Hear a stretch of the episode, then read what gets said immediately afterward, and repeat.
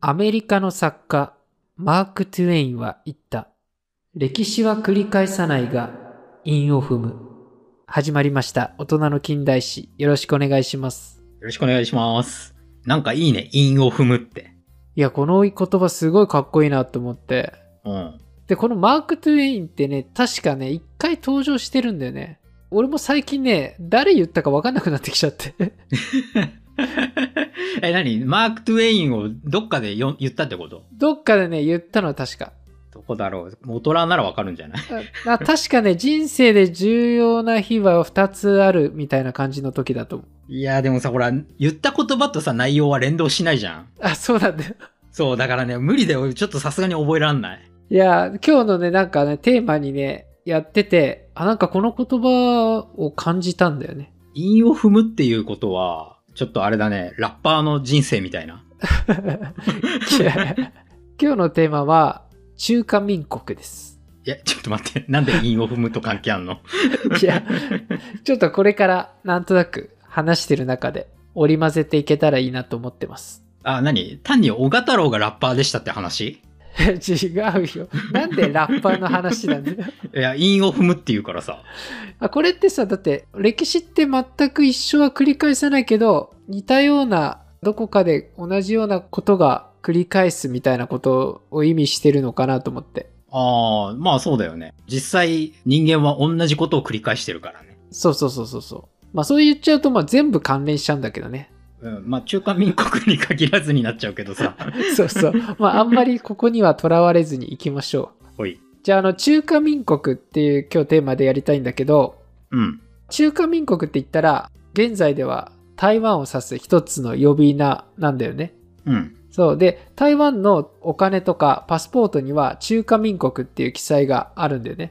うん。で、これさ、台湾っていうとさ、まあ、うちらもそうだし、台湾の人も一番台湾っていう呼び名がしっくりくると思うんだよね。うん。で、まあ、次に中華民国っていう、まあ、呼び方もあって、うん。もう一つさ、チャイニーズ・台北って言われることもあるんだよね。うん。これはさ、オリンピックの時とかにさ、使われたりするんだけど、うん。まあ、これはそもそもなんか中国側の意向によるものでこういう風な呼ばれ方になってるんだけど、うん、だからあのこの前のさ2021年にあった東京オリンピックでもさ、うん、台湾っていうのは参加はしてるんだけど、うん、チャイニーズ・台北として参加してるし、うん、で日本の報道ではさ205の国と地域が参加ってなってるんだけど、うん、この地域にあたるのが台湾なんだよね。うん、で台湾っていうのはさ日本とさ現在でも国交は結んでないんだよね。うん、まあそんな関係にあるんだけど、うん、あとね世界地図を子供とさ最近お風呂で見てんのよ。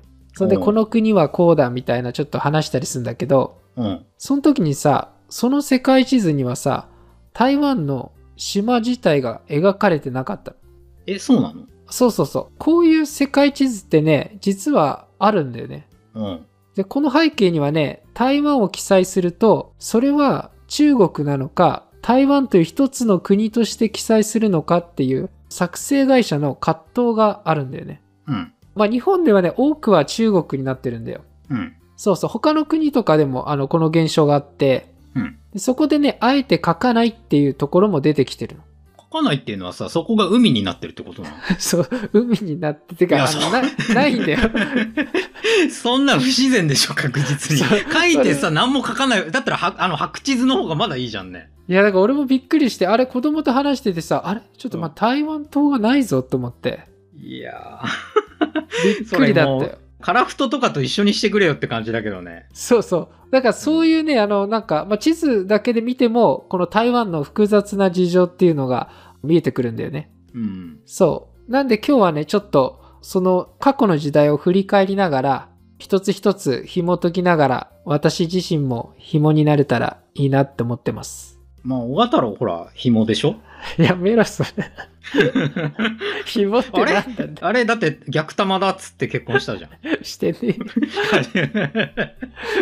じゃあちょっと、あの、まずは中国大陸での話からしたいんだけど、うん。 1911年から起こった辛亥革命によって、新王朝が滅んで中華民国ができるんだよね。うん、で、その臨時政府の代表として孫文が就任して、うん、だけどこの清朝時代から軍を掌握してた遠征街にその座をすぐ明け渡すことになるんだよね。うん。で、その後、遠征外の死後、中国全土っていうのは、まあ、いくつものこう軍閥がそれぞれの地域を支配している状況になっていくんだけども、うん。で、この遠征外からトップの座を奪われた孫文っていうのは、中国国民党っていうのを立ち上げるんだよね。うん。で、この孫文の死後は、蒋介石がトップとなって、反対勢力の中国共産党だったり、軍閥などの戦いをして、これをあの優勢に進めていくんだよね。うん。で、あの、その後、満州事変が起こって、で、さらに日中戦争が始まっていくっていう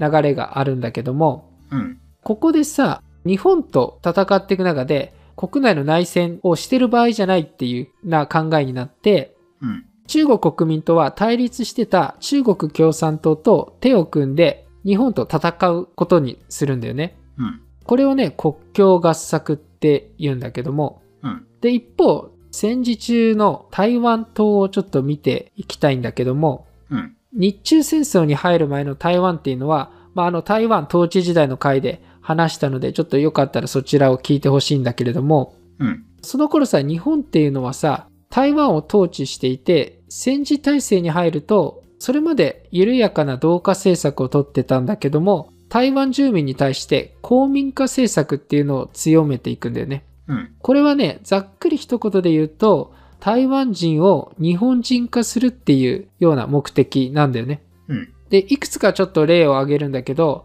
例えば、日本の統治時代で、それまでは学校で日本語教育っていうのは教えてたんだけども、うん。職場とかさ、家庭でも全て日本語を話すように指導されて、うん。で、台湾語の使用っていうのは禁止されたんだよね。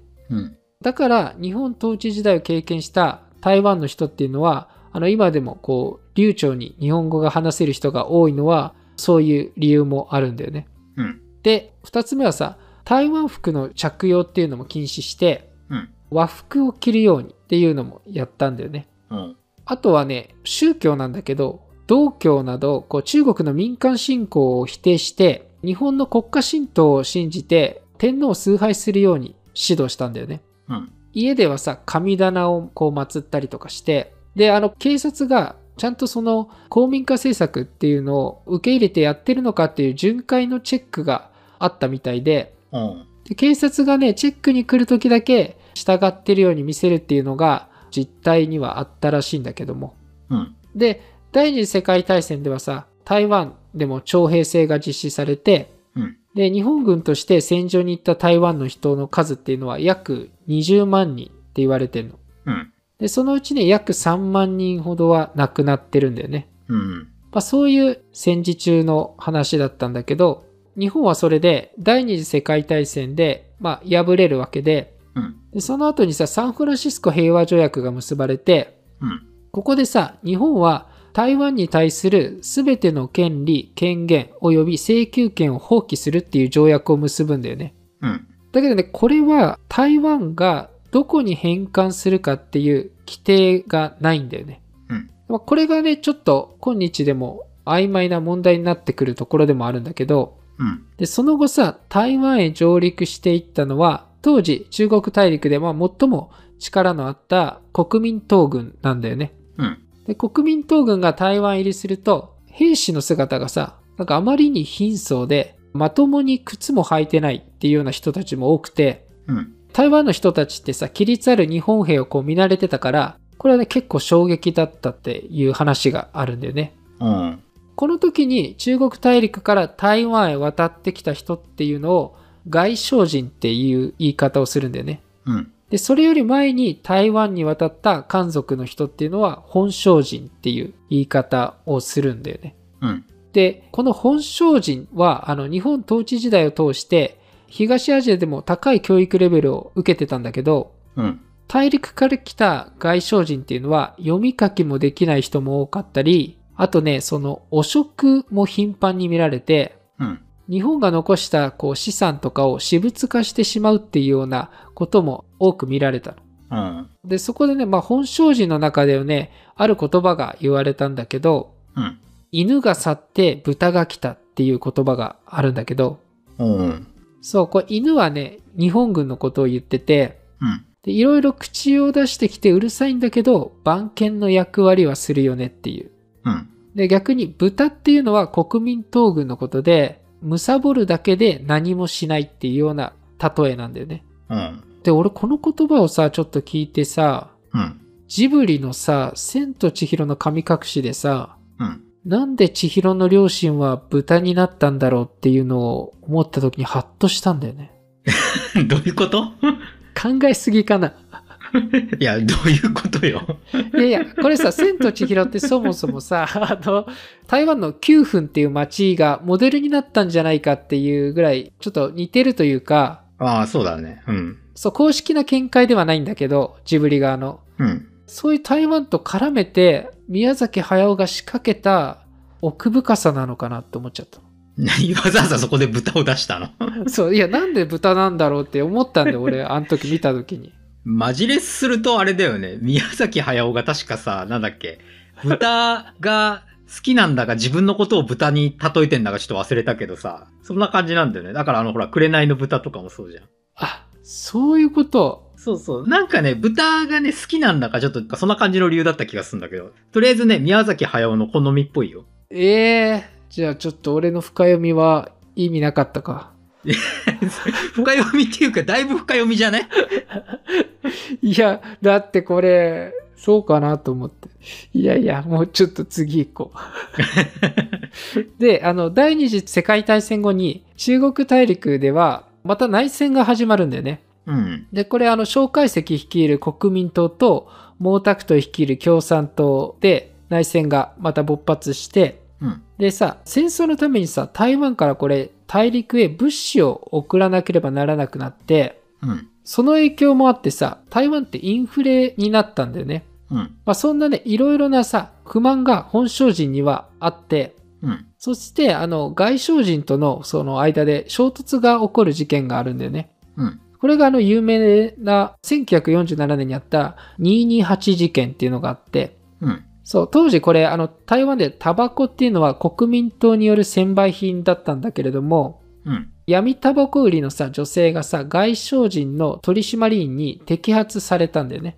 うん。で、商売品のタバコとか、持っていたお金まで押収されて、うん。で、女性はさ、お金の返却を懇願するんだけども、取締員に銃で殴られて血を流してこう倒れるっていうのがあって、うん。で、それを周りで見てた群衆が怒って詰め寄って、取締りの一人が民衆に対して銃を発砲して死傷者が出た。うん。で、あの、翌日、群衆による大規模な抗議が行われて、うん。で、それを取り締まるために、憲兵が民衆にさらにあの銃を発砲して、また犠牲者が出るっていう。で、以後さ、台湾の都市にもこれが広まって、本省人による抗議が始まっていくんだよね。うん。でそれに対して国民党軍は徹底的に鎮圧を行って、うんで、この時のまあ犠牲者っていうのは約2万8000人ぐらいって言われる犠牲者を出して、うん。これらはね、まあ一連をね、白色テロっていうような呼び方をするんだよね。うん。で、最も狙われたのは、あの、医師とか弁護士とかマスコミ関係者とかの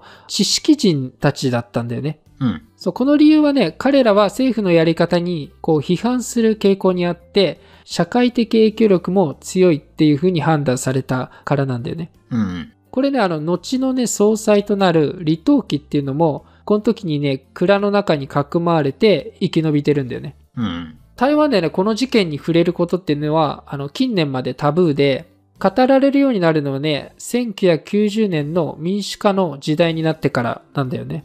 うん。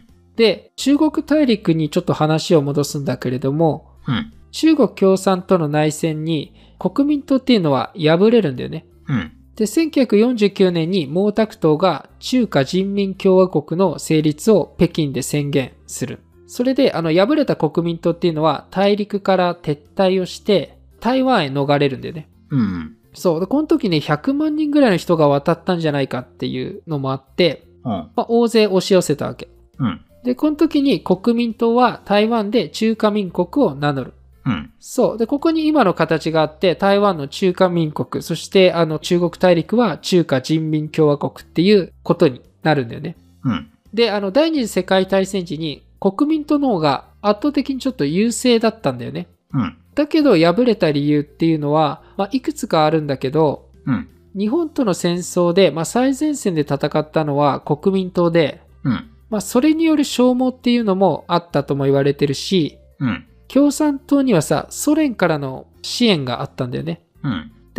これもかなり大きくて、で逆にまあ国民党はアメリカからの支援もあったんだけれども、まあこういった理由も考えられるし、うん。で、共産党っていうのはさ、地主からさ、土地を取り上げて民衆にこう分配するっていう政策を行って、うん。これに結構民衆から支持を得て、で、逆に国民党っていうのはさ、各地で横暴な振る舞いが目立って、反感を買うっていうこともあったんだよね。うん。そんな形でちょっと共産党がどんどん力をつけていったっていう流れがある。うん。で、ちょっとここで説明したいのが、中国共産党と対立してるこの国民党っていうのは、民主主義の政党って思われがちなんだけど、うん。これ実態は違くて、うん。共にソ連をルーツとしてるんだよね。うん。で、中国共産党っていうのはソ連の支援によって結成されて、うん。で、国民党も蒋介石とか、まあ、子供の蒋介国もソ連を訪れて統治方法を実際に学んでるんだよね。うん特徴としてはさ、国家の上に党があるっていう言い方するんだけども、うん。そう、これどういうことかっていうと、どちらもさ、一党独裁の政党で、うん。党が政府軍を指導するっていうような体制なんだよね。うん。例えば、中国にはさ、まあ今でも中国人民解放軍っていうのがいるじゃん。うん。で、これはさ、中国っていう国家の軍ではなくて、厳密に言うと中国共産党の軍隊なんだよね。うん。で、アメリカにはさ、例えば民主党、共和党っていう二大政党がいるけど、うん。でもさ、民主党はさ、直接軍隊を保有していないんだよね。うん。あくまでもさ、アメリカ軍っていうのは国の軍隊で、大統領が民主党から例えば共和党に変わっても、軍隊の指揮権はその大統領に移るんだよね。うん。まあ、そういう違いがあるのかなっていう。あとさ、あの中国共産党も国民党も憲法は存在するんだけど、党の解釈によるところが大きいんだよね。うん。でそれをさ、今からちょっと国民党が行った台湾での出来事で説明したいんだけども、うん。台湾に渡ったさ、国民党っていうのは1949年に戒厳令っていうのを敷いてるんだよね。うん。これはさ、あの、戦争やさ、自然災害などさ、緊急時において、法律の一部の効力を停止して、軍隊の指揮下に移行するっていうことで、うん。日本でもさ、226事件とか戒厳令を出してたりするんだけど、うん。で、台湾ではね、あの、例えば民衆による集会とかデモっていうのも禁止して、うん。あとね、エロチックな音楽も禁止したって書いてあって、うん。これなんだろうって思っちゃったけど、なんだろうね。なんかあの日本で言えばあの福山雅治のミルクティーとかそういうことなのかなえ、そうなの知らん、ちょっと知らないからあれだけど。いや違うだろいや、な、何ミルクティーって。行こう次 でこの時代さ何より恐ろしいのがさうん。監視組織が至る所にあってうん。共産党のスパイっていう疑いで不当に逮捕されたりとかうん。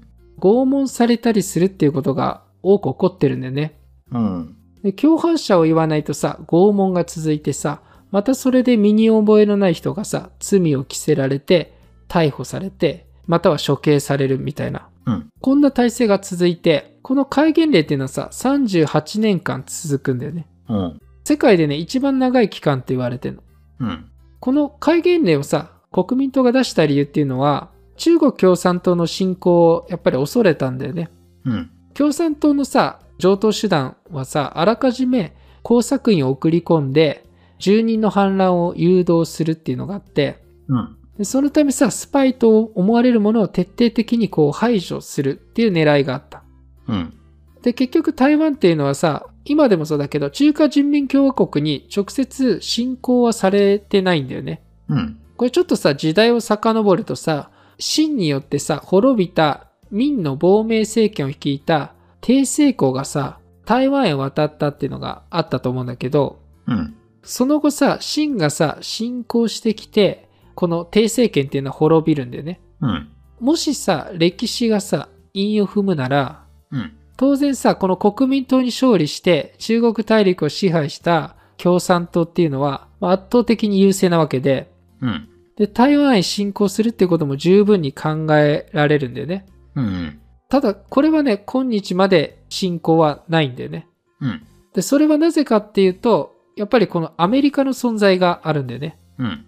で、1950年にさ、朝鮮戦争が起こって、その時北朝鮮が韓国に侵攻したんだけども、うん。その北朝鮮はさ、ソ連とか、で、中国の支援も受けて、この時さ、アメリカは朝鮮半島が共産化するんじゃないかっていう危機を迎えるんだよね。うん。で、朝鮮半島がもし共産主義化されれば、それが拡大していくのをさ、防ぐにはさ、日本、台湾、フィリピンのこの防衛ラインが大事になってくるっていうのがあって、その時にアメリカ改めてこの台湾の地政学的重要性を認識したって言われてる。うん。日本とさ、フィリピンっていうのはさ、地図上で見るとさ、この間にあるのが台湾で、ここがもし共産主義化すれば、この日本とフィリピンのラインが寸断されちゃうんだよね。うん。で、そのため、アメリカは台湾を守るために自国の第7艦隊っていうのを台湾海峡に派遣したんだよね。うん。で、これによって、この時中国は侵攻することができなかった。うん。ただこれはさ、逆を言えばさ、台湾の国民党軍も中国大陸へ反撃する機会っていうのを失ったんだよね。うん。これはアメリカが両者の争いの拡大を好まなかったっていうのがあるんだけども。うん。で、その後さ、アメリカっていうのは台湾にこう軍事協力をしたりとか親密になっていくんだよね。うん。で、台湾に渡ったさ、国民党っていうのはさ、実はさ、台湾島だけってイメージする人も多いんだけど、他にもさ、周辺のさ、宝庫諸島とか、金門島っていうのを統治してるんだよね。うん。こう、金門島っていうのはさ、中国大陸からわずか7キロの本当にすぐ距離の近いとこで、これね、たびたび中国に狙われてるんだよね。うん。で、1949年には、あの、中国軍の侵攻が実際にあって、うん。で、まあ、この時は国民党軍が勝ったんだけども、うんで、その後も中国から、あの、砲撃が何度か繰り返されてるっていうとこで、うん。で、これは1968年まで続いてたんでね。うん。そう、だから、あの、台湾にはさ、2018年まで兵役制度があって、うん。金門島にも多くの兵が送られたんでね。うん。まあ、今も金門島っていうのは台湾が統治をしているんだけども、うん。そう、だからこの金門島っていうのは、あのもしなんか台湾有事があった時に、真っ先になんか危ないんじゃないかなっていうところでもあるよね。うん。で、えっと、1971年に中華民国っていうのは国連を脱退するんだよね。うん。まあ、そもそもその戦後、二次大戦の戦勝国側を中心に国際連合っていうのはできたんだけども、うん。で、その時にさ、中国で最も勢力のあった国民党の中華民国っていうのが中国の代表として国連の常任理事国になってたんだよね。うん。だけど、あの、その後中国大陸を統治しているのは中国共産党の中華人民共和国なわけで、うん。これさ、多くの国っていうのは中国の代表って中華人民共和国だよねっていうように考えるようになるんだよね。うん。で、そこでさ、アルバニア決議っていうのが行われて、うん。その結果さ、賛成多数で中華人民共和国が国連に加盟して、で、台湾、中華民国が国連を脱退するっていうことになった。うん。で、この背景にはさ、中華人民共和国が経済的にもこう発展してきて、で、発展途上国にさ、経済的援助をしてきたことっていうのも大きくて、うん。あとさ、アメリカはさ、その時さ、あの、ベトナム戦争をしてて、この戦争にかなり行き詰まってたんだよね。うん。で、北ベトナムを支援してた中国と和解することで、このベトナム戦争からの撤退をこう模索してたんだよね。うん。まあ、そういうなんか、あの、背景があって、中華人民共和国が国連に加盟をする。うん。で、その後さ、多くの国が、この今の中国と国交を結んでいくんだけども、うん。で、日本もさ、田中角栄らがさ、北京に行ってさ、日中国交正常化を果たしてるんだよね。うん。そう。で、これで国交を結ぶようになるんだけど、戦後から国交のあった逆に台湾っていうのは、ここであの国交を停止するんだよね。うん。それが今でも日本と台湾の続いてる関係なんだよね。うん。ただちょっとね、ここのあの国交は結んではいないんだけども、台湾にはさ、日本の大使館と同じ機能を持った施設があったりとか、うん。企業間での経済交流もそうだし、観光でお互いの国をまあ行き来するっていう交流は盛んに行われてるんだよね。うん。まあ、そういうこことはあるっていうのをちょっと覚えててほしいんだけども、うん。で、世界の流れはさ、台湾っていうのはもう孤立化していくっていう流れになっていくんでね、これから。うん。で、台湾ではさ、自国でさ、結束して、経済を発展させて、国力を充実させる必要があったんだよね。うん。で、あの、当時のさ、総統が、蒋介石の子供の小渓国になっていたんだけど、うん。彼がさ、今までの独裁体制を少しずつ緩和させていったんだよね。うん。それまでさ、台湾政府の要職っていうのはさ、外省人で、後から中国大陸から来た人たちで構成されてたんだけど、うん。で、有能な人材であればさ、本省人でもこう採用するようにしてったの。うん。これはさ、あの、台湾の大半が、まあもちろん本省人であって、うん。多くの支持を得られるっていうのもあるし、彼らの中にはさ、日本統治時代に日本の大学で学んだエリート層っていうのも多くいたんだよね。うん。その中にはさ、その後相当になる李登輝っていうのもいて、うん。他にもね、今まで認めてなかった野党っていう存在も認めたの。うん。で、ここで民進党っていうのが出てくるんだけど、うん。そう、これが今台湾の与党になってる政党なんだけども、うん。そう、だからさ、台湾の民主化って言ったら、この後に出てくる李登輝っていうのが思い浮かべることが多いと思うんだけど、うん。まずこの流れっていうかきっかけを作ったのは、この小渓国っていう存在は大きいんだよね。うん。で、この人は、あの、この時代大規模なインフラ建設を行うとかして、台湾を経済的にも発展させたんだよね。うん。そう。で、この小渓国の死後は李登輝っていうのが総統になって、彼はさ、中華民国で初めて台湾で生まれ育った本省人による総統なんだよね。うん。で、国民党の主席にもなってるんだけども、うん。でそんな彼はさ、台湾の民主化をさらに加速させていったんだよね。うん。例えばね、あの、やったことでいろいろあるんだけど、総統を決めるのに、民衆による直接選挙にしたんだよね。うん。そう、これは今でも行われていて、あとはさ、認識台湾っていうのがあって、うん。これはね、中学生を対象にした教科書で、台湾の歴史、地理、社会が対象なんだけども、うん。それまではさ、台湾の歴史っていうのは、日本統治時代も教えられることっていうのはなかったんだよね。うん。で、国民党が統治してからも、中国語で中国の歴史とか地理が教えられてる状況だったの。うん。ただ、この李登輝になって、台湾の歴史を教えるようになって、うん。で、あとね、日本の統治時代の近代化に貢献した、まあ、プラスの側面も教えるようになったんでね。うん。そう、それまではね、あの、もう日本の統治時代っていうのは完全否定の歴史だったの。うん。これによって、まあ、台湾の人の日本人の印象っていうのは、まあ、だいぶ変わったんじゃないかなって言われてる。うん。あとね、原住民族を尊重するっていう政策取ったんでね。うん。台湾人は台湾人なんだっていうのを意識すればするほどさ、最も古くからいるさ、原住民族にやっぱり目が行くわけで、うん。彼らはさ、日本統治時代は日本式の名前が付けられたりとか、うん。で、国民党の統治が始まると、漢族式の名前が強制されたっていうのがあって、これをさ、まあ、本来の原住民族の名前でも OK としたんだよね。うん。で、その後ちょっとダイジェストに、あの、現代まで流れるけど、うん。 2000年にさ、台湾の歴史上初めて野党だった民進党の陳水編っていうのが総統となるんだよね。うん。で、これで民主化がさらに進んでいって、で、その後、一回ね、民進党から国民党の馬英九政権に政権が渡るんだよね。うん。彼はね、中国との交流を積極的に行う政策を取った人で、うん。まあこれによってさ、台湾経済が成長を遂げたっていう反面はあるんだけど、うん。一方さ、台湾の中国依存が高まってきたことに対して、うん。民衆の中でこう危機感っていうのが芽生えたんだよね。うん。でこれによって民衆による反対運動が起こったりもして、馬英九の国民党の支持っていうのは低下してったんでね。うん。そう、そこで2008年に国民の支持を得て総統になったのが民進党の蔡英文なんだよね。うん。彼女はさ、あの、中国が主張する台湾は中国の一部だっていうこの主張に対して、台湾は台湾であって、脱中国っていうのを目指す方針なんだよね。うん。で、この、まあ、方針もあって、台湾の台湾人化っていうのは確実に進んでるんだよね。うん。台湾のね、政治大学っていうところが調査したんだけど、うん。自分は台湾人だって考えてる人が、2008年の時には48.4%で半分にも満たなかったの。うん。そう、これがね、2020年にはね、67%になってきてる。うん。で、台湾といったらさ、まあ、IT 大国で世界有数の企業もある、好調な面もあるんだけど、うん。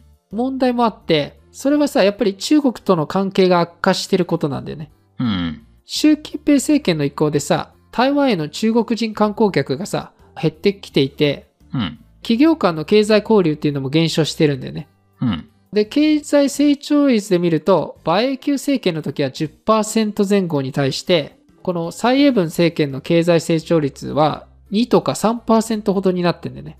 うん。まあ、そういった経済的な面もあるし、あとはその孤立化なんだよね。うん。台湾とさ、この外交のある国ってすごい少なくて、うん。いくつぐらいだと思う10個ぐらいじゃなかったあ、そうそう。今現在14カ国なんでね。うん。少ないんだよね、すごい。すごい少ない。このイメージあんまり、これ自分調べるまでそこまでなくて、あ、そうなんだと思って。逆に言うと、そのさ、国ってさ、中華人民共和国の方と関係がいいのかなとは思うけどね。ああ、そうだね。まあ、あと本当にその大国は一つもないって感じだね。ああ、そうだね。うん。で、日本はさ、あの、ちょっと調べたんだけど、現在195カ国のその国交を結んでるんでね。うん。そうそう。まあ、逆に日本すげえなと思ったけど。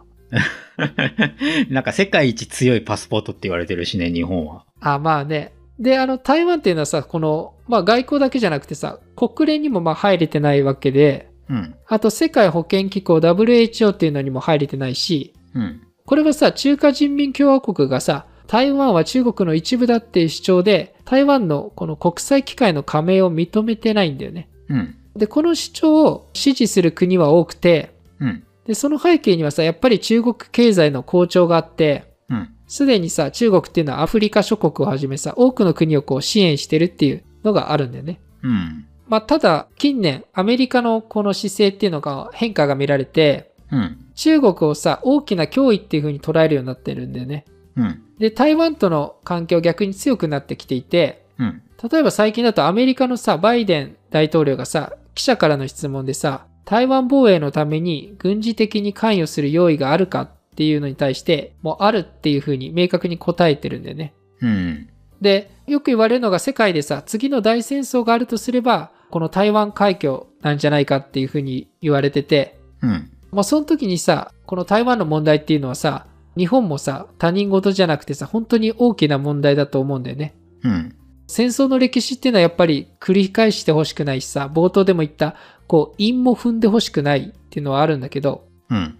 テーマとして取り上げてみました。はい。